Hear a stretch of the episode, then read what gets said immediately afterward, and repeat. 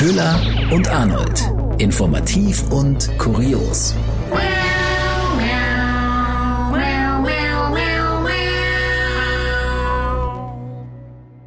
Hallo und herzlich willkommen zu einer neuen Folge Köhler und Arnold. Wir sind Nachrichtensprecherinnen und wir schauen wieder zurück zu den spannendsten, interessantesten und vielleicht auch lustigsten Themen der vergangenen Wochen, die uns vielleicht auch unseren harten Nachrichtenalltag so ein bisschen schöner und lockerer gemacht haben, Köhler. Ne? Zwischendurch, Schön gesagt. Zwischendurch braucht man ja auch mal ein bisschen was, äh, über das man sich freuen darf.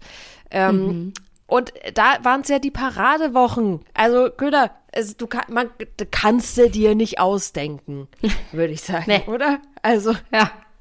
die pure Comedy-Show war das eigentlich. Äh, starring Gesundheitsminister Lauterbach und Volker Wicke Wicke da im Sea Wissing ähm, haben für die Lacher der Wochen gesorgt. Aber dazu kommen wir vielleicht gleich noch. Und vorher, Köhler, äh, der Flop der Woche.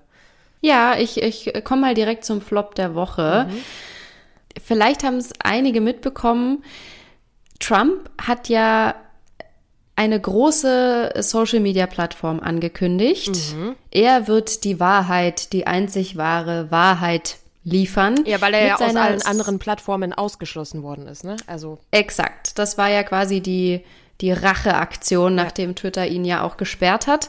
Und zwar seine Social Media Plattform Truth Social. Also sehr konzentriert ausgesprochen. ich muss mich auch wahnsinnig konzentrieren, weil dieses TH und das folgende S mit Social ist es schon nicht so einfach auszusprechen, aber ich äh, bemühe mich. Truth, Truth, Truth Social. True Social. Ja, Truth, Truth Social, Social. genau. Truth Social ist gefloppt.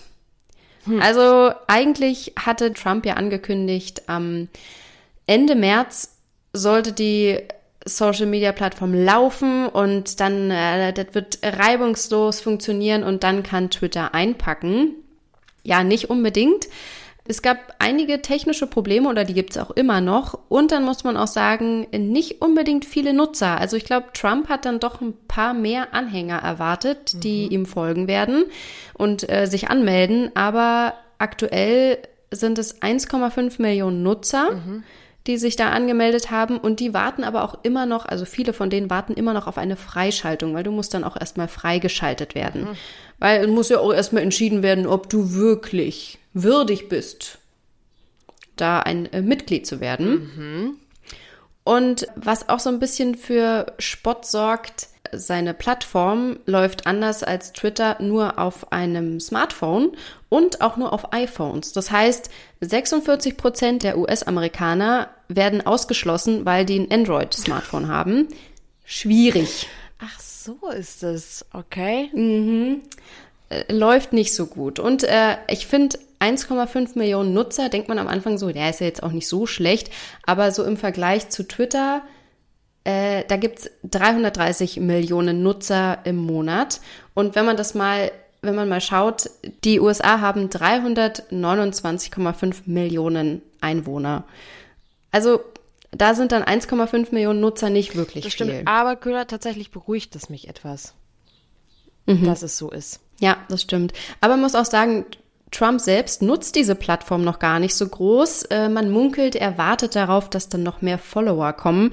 Aber bisher hat er eine, einen Truth gepostet. Das ist ja nicht ein Tweet wie bei Twitter, sondern bei ihm ist es ein Truth. Allein deshalb wird es schon scheitern, weil äh, Nicht-Amerikaner nicht in der Lage sind, das einfach öfter hintereinander auszusprechen. Aber äh, er hat geschrieben äh, vor mehr als sechs Wochen, haltet euch bereit, euer Lieblingspräsident wird euch bald sehen. Oh Gott. Ja, und seitdem ist es still. Also, wie gesagt, äh, man, man geht davon aus, dass er auf weit größeres Publikum wartet, bevor er erneut dann auf seiner Plattform aktiv wird. Ja, aber ansonsten auch andere äh, große Trump-Anhänger haben sich noch nicht wirklich geäußert. Also es ist sehr, sehr still auf dieser Plattform. Also nichts da mit Twitter-Konkurrent. Ist auch unklar, wie genau diese Plattform weiter finanziert werden soll, weil Aus Erfahrung kann man zum Beispiel bei Twitter erkennen, dass die ersten Jahre sehr, sehr teuer mhm. sind, bevor man dann auch Werbung schalten kann und so. Also erst Twitter ist erst wirklich lukrativ geworden, als es dann mit Werbung losging. Vorher war es einfach nur ein wahnsinniges, eine Geldfressmaschine. Und so wird das ja auch bei dieser Plattform sein. Es ist unklar, wie Trump das alles finanzieren will. Ja, okay, vielleicht wird es dann für ihn spannend, wenn es wieder in Richtung Wahlen geht. Äh, dann kann er seine Truth-Plattform äh, irgendwie nutzen. Oh Gott, ich finde es aber auch richtig erschreckendes Konstrukt, dass es äh, Truths sind, die er. Oh Mann, das ist echt peinlich, dass man äh, da mit dem Wort irgendwie zwischendurch äh, trotz Sprecherdasein immer mal so Schwierigkeiten hat. Aber das, dass das Wahrheiten sind, die er da sozusagen äh, loslässt hm. und ach, äh, seltsam. Aber da komme ich auch direkt zum nächsten Mann, der aus seinem Scheitern wieder aufersteht, ein, wie ein Phönix oh, aus der oh, Asche. Ein, äh, der Scheitern, der Scheiter, Phönix des Scheiterns, ja. Ja. Und zwar äh, Julian Reichelt, hm. der Ex-Bild-Chefredakteur. Stimmt, was wurde eigentlich aus? Wurde ja. ja, was wurde eigentlich aus? Ja, der, ähm, guckst du dir eigentlich auch immer so äh, diese Bildergalerien an von was wurde eigentlich aus von irgendwelchen Serienstars von früher, wie die jetzt aussehen? Ja, das stimmt. Dazu allerdings auch eine aktuelle kleine Seiteninformation. Äh, hast du das Bild gesehen vom ukrainischen Präsidenten Zelensky von vor ja. dem Krieg und oh. nach dem Krieg? Das waren, glaube ich, 40 ja. Tage oder so, als äh, ja, dieser genau. Vergleich gemacht wurde. Das finde ich krass. Es ist mm. gefühlt einfach aus einem äh, kleinen Jungen ein äh, alter Mann geworden. Also mm. richtig, äh, richtig heftig. Ja, ich habe mir das aber auch immer schon bei den ganzen Videobotschaften von ihm gedacht, so, oh krass, sieht der fertig aus, ey. Und so, so schlimm faltig geworden, so eine Zornes- und Sorgenfalten im Gesicht. Also, ja, also man, man sieht diese ja, Sorgen und heftig. Trauer und äh, Verzweiflung mhm. irgendwie steht ihm einfach äh, tatsächlich ins Gesicht geschrieben. Aber da ja. gibt's ja bei Politikern äh, viele Sachen oder auch Obama, der innerhalb kürzester Zeit, glaube ich, irgendwie grau geworden ist, oder? In seiner ja. Präsidentschaft. Ja. Ähm, und äh, das, das macht was mit einem, ja. Mhm. Äh, ach so, ja, Verzeihung, sind mir völlig abgekommen. Ja, aber zurück zu äh, Julian ja. Reichelt, der Phönix, der aus der Asche emporsteigt. Der hat sich jetzt gedacht, so, ja, wenn Bild mich nicht will, fuck off, ist mir scheißegal, dann gründe ich jetzt meine eigene Wo ich meine eigenen Erinnert Frauen anfassen an darf, ohne dass mir jemand was ja, sagt, welche genau. in Ordnung ist und welche nicht. Genau. Und das hat mich auch so ein bisschen an Trump erinnert, der ja eben nun auch bei Twitter gekickt wurde und sagt, na, dann mache ich meine mhm. eigene Plattform. Ja, der äh, gründet jetzt seine eigene Medienfirma. Äh, es ist noch so ein bisschen unklar, in welche Richtung es gehen soll. Also es wird wahrscheinlich so ein bisschen TV-Format, mhm. Internetformat sein. Äh, der Spiegel hat mal Beteiligte interviewt und gefragt, na, wie läuft's denn so? Aber selbst die wissen noch gar nicht, in welche Richtung es gehen soll. Wahrscheinlich in so ein Debattenformat. Julian Reichelt versucht auf jeden Fall, viele Bildredakteure abzuwerben, funktioniert nur leider nicht so richtig. Also eins, zwei sind übergelaufen, mhm. wenn man das so sagen kann, aber der Rest will irgendwie nicht. Hm, warum wohl? Ja, ja, spannend, was da rauskommt am Ende des Tages irgendwie. Ist das Interesse noch da? Will man es überhaupt noch? Also interessiert es noch irgendwie, oder? Ich, ich. Ich weiß nicht. Also mich würde interessieren, was er macht. Angucken würde es mir dann aber, glaube ich, nicht. TV sein, äh, aber von ihm gemacht. Und dann Reichel TV. Also ist es... Ja. Ja, Reichel TV ist auch wieder schwierig, weil es gab, gab es nicht mal so einen Supermarkt, der Reichelt Ach so, hieß? okay. Es wäre auch wieder. Äh, nicht, dass man dann denken könnte, das wäre so eine Supermarkt-TV. So, so, eine Verkaufssendung. Gucken wir mal, was da rauskommt. Ja, ich werde es beobachten und äh, berichten. Sehr gut. Sehr gut. Also du hast äh, weiterhin die Kanäle von Trump und Reichelt im Blick. Das äh, finde ich sehr es gut. Ist ein, es ist ein Vergnügen. ja, ein schönes Hobby, Köhler. Mhm. Also, ja. Andere machen Fotos von äh, Hummeln und du äh, behältst das im Blick. Das ist völlig, völlig fein. Ähm, wir haben es schon angekündigt. Dann ist jetzt, glaube ich, Zeit für äh, ja die großen Comedy-Shows mhm. der Woche. Lauterbach und Wissing haben da ordentlich Gas gegeben.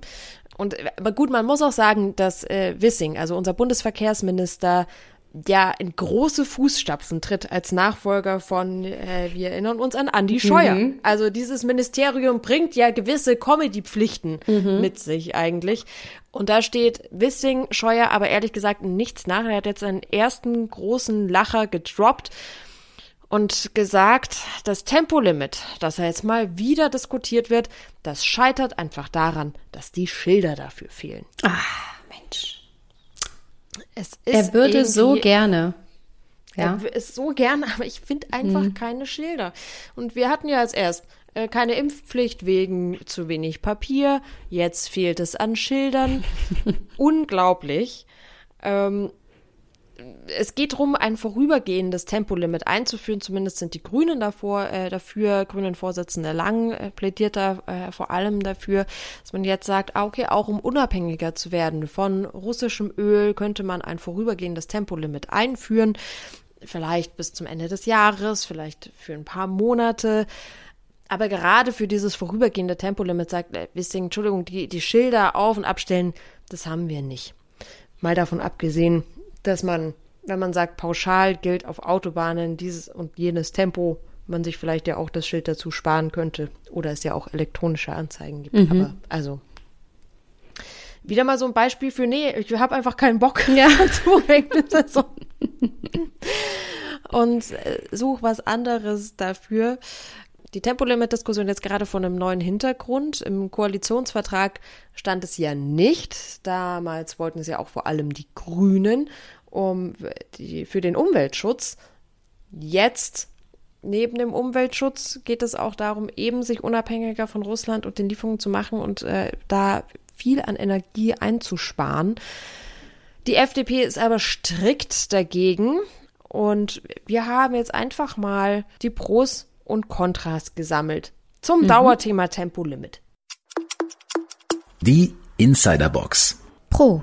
Der Umwelt würde ein Tempolimit helfen. Eine Beschränkung auf 130 Kilometer pro Stunde würde zu einem um 1,5 Millionen Tonnen geringeren CO2-Ausstoß führen, beziehungsweise zu einer Einsparung von rund 600 Millionen Liter Kraftstoff pro Jahr was zum nächsten Argument führt. Energieersparnis bzw. weniger Geld für Kremlchef Putin und seinen Krieg.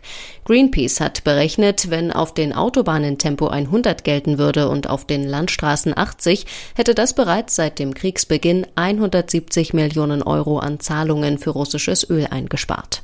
Und nächster Punkt, weniger Stress und weniger Staus. Sobald das Tempolimit auf der Autobahn aufgehoben ist, geht's los. Lichthupen auf der linken Spur, ständige Überholmanöver. Ein Tempolimit bringt hier Entspannung und Entlastung und macht die Straßen sicherer. Contra. Weniger Unfälle sind nur begrenzt ein Argument, weil die meisten Unfälle auf Landstraßen passieren und Autobahnen relativ sicher sind. Ein Zusammenhang zwischen einem Tempolimit und dem Sicherheitsniveau auf den Autobahnen ist im internationalen Vergleich nicht feststellbar. Länder mit Geschwindigkeitsbeschränkungen auf Autobahnen wie Belgien, Frankreich oder die USA schneiden nicht besser ab als Deutschland. Außerdem muss man denn alles vorschreiben für die Ukraine oder die Umweltbremsen. Das kann ja jeder machen, der das möchte. Das muss man nicht vorschreiben. Wer mal zwischendurch Fahrspaß haben will, der soll ihn auch haben können. Außerdem macht monotones Fahren bei Tempo 130 ja müde und auch unaufmerksam mit der Zeit. Außerdem haben wir doch eh keine Schilder. Das ist so geil. Also ich muss auch sagen, so das äh, Argument gefällt mir am besten. Muss man denn alles vorschreiben? Ja, echt mal. Will man uns denn jetzt noch das letzte, die letzte Freiheit nehmen, die ein Autofahrer genießen Eben. darf, ja? Also es ist ja, es ist ja, alles soll ja vorgeschrieben werden. Ich, soll ich Fleisch essen? Soll ich dies? Soll ich das? Und äh, ja, man kann ja eben, wenn man langsamer fahren will, dann fährt man halt langsamer. Kleiner Tipp übrigens von jemandem, der eigentlich ganz gern Auto fährt und auch gerne schnell langsam fahren, ja, aber auf der rechten Spur. Oder nach wie vor mir persönlich ein großes Anliegen. Ähm, ja, selbst ich auch als gern und schnell Autofahrer äh, finde so ein Tempolimit durchaus sinnvoll. Aber ja, es ist natürlich äh, eigentlich das stärkste Argument, muss man denn alles vorschreiben. Damit ist eigentlich diese ganze Debatte beendet. Ja, genau. Ja, aber es, es ist ja auch, es, es tut jetzt alles nicht zur Sache, weil es gibt doch halt auch einfach keine Schilder. Also was reden wir denn Eben, jetzt überhaupt stimmt. davon? Also hören wir auf, von diesem Schnee von gestern zu reden. Dann, dann machen wir doch einfach direkt weiter. Gut. Köhler, ne? Pannen oder Peen, Pannen oder Peen, Pannen oder Peen. Yay. Vielen Dank, Arnold. Gern. Ja, ich habe eine äh, kleine Panne mitgebracht. Die ist jetzt nicht unbedingt global aufgefallen. Ich fand sie trotzdem ganz nett. Es ist eine Geschichte aus NRW. In Köln ist nämlich eine äh, polizeiliche Razzia so ein bisschen aus dem Ruder gelaufen. Und wir lesen sowas ja tagtäglich eigentlich. Irgendwo gibt's immer eine Razzia an äh, irgendwelchen Orten. Aber dass da an der falschen Tür geklingelt wurde, Sowas passiert aber tatsächlich immer wieder mal, so Verwechslungen, oder? Mhm, genau, das ist, ich glaube, so wenn es beim Klingeln bleibt und die Polizei dann sagt, oh, sorry, Ja, stimmt. falsche Tür, schlafen Sie weiter. Nee, aber da war das aber. geklingelt, ne? Ja, in NRW wurde tatsächlich, also die Polizei hat erstmal geklingelt. Es ging darum, 18 Verdächtige festzunehmen, die wohl an einer Messerstecherei beteiligt waren, wo auch jemand erstochen wurde. Also es kam dann tatsächlich auch äh, zum Todesfall. Oh, okay. Und diese 18 Verdächtigen sollten festgenommen werden bei dieser besagten Razzia. Dann wurde geklingelt bei einem Mehrfamilienhaus an einer Tür. Es machte natürlich niemand auf und äh, es, die Polizei hatte dann aber irgendwie gemeint, oh, da waren aber hinter der Tür, wo sie meinten, das ist die Wohnung, da müssen wir rein. Da haben sie Bewegungen wahrgenommen und weil die Tür nicht geöffnet wurde, haben sie dann mit ihrem Rambock die Tür gesprengt. Ich habe ein bisschen Angst, ja? Ja, dahinter saß ein Rentnerpaar. Völlig erschrocken, völlig überfordert, völlig, also die 85-jährige Frau hat dann auch einen Schock erlitten. Also die, die hatte dann einen halben Herzinfarkt, weil dann plötzlich die Okay, aber, Polizisten. aber ganz kurz, ich bin gerade erleichtert. Ich dachte, jetzt kommt irgendwie, keine Ahnung, und dann war da der Hamster gerade freilaufend und dann so nee, das wäre ja dann eine Türspalte oder Tittengeschichte gewesen. Ja, stimmt wiederum. Nee, aber ich glaube tatsächlich, ähm, dieses Rentnerpaar hat nicht damit gerechnet, dass jetzt äh, in diesen frühen Morgenstunden bei ihnen unbedingt die, Die Stripper Polizei. genau. Ja, die besagte Wohnung war nebenan. Ja. Von den Verdächtigen war natürlich keine Spur mehr zu finden. Also sie, sie haben tatsächlich noch Waffen äh, sicherstellen können und auch ein Fleischerbeil und sämtliche Messer. Alles Mögliche konnten sie noch sicherstellen, nur diese 18 Verdächtigen waren natürlich schon weit über alle Berge. Ja, äh, du, das das ist auch nicht. Ich meine, du, mein, mein, mein Lieferservice hier, der, der Lieferfahrer, der klingelt auch regelmäßig an der falschen Tür. Das passiert. Ja. Ja. Ähnliche Tragweite, Ja. auf jeden Fall, ja. Also die, die Polizei hat sich dann auch wirklich entschuldigt. Es tat ihr sehr, sehr leid. Also sie hat das Bedauern zum Ausdruck gebracht und haben sich dann auch liebevoll um die 85-Jährige gekümmert, die da den Schock erlitten hat. Ich glaube, diesen Schock, den wird sie so schnell nicht vergessen. Ich weiß auch nicht, ob die jemals wieder die Tür öffnen, wenn da jemand klingelt. Weil sie, weil sie sich denkt, ah, die haben ja eh einen Rambock Ja, die dabei. machen eh selber auf. Die kommen Tür ist offen. ja nach der Rambock-Geschichte ja eh auf jeden Fall. Also Ja, da hast du stimmt. ja erstmal nicht mehr so viel von der Tür. Die, äh, ja, bisschen Schwund ist immer dabei. Mhm. Egal die Polizei. Genau. Also. Beim nächsten Äh, Mal. Ja, Ja gut, dann ähm, bis zum nächsten Mal. bis zum nächsten Mal. Tschüss.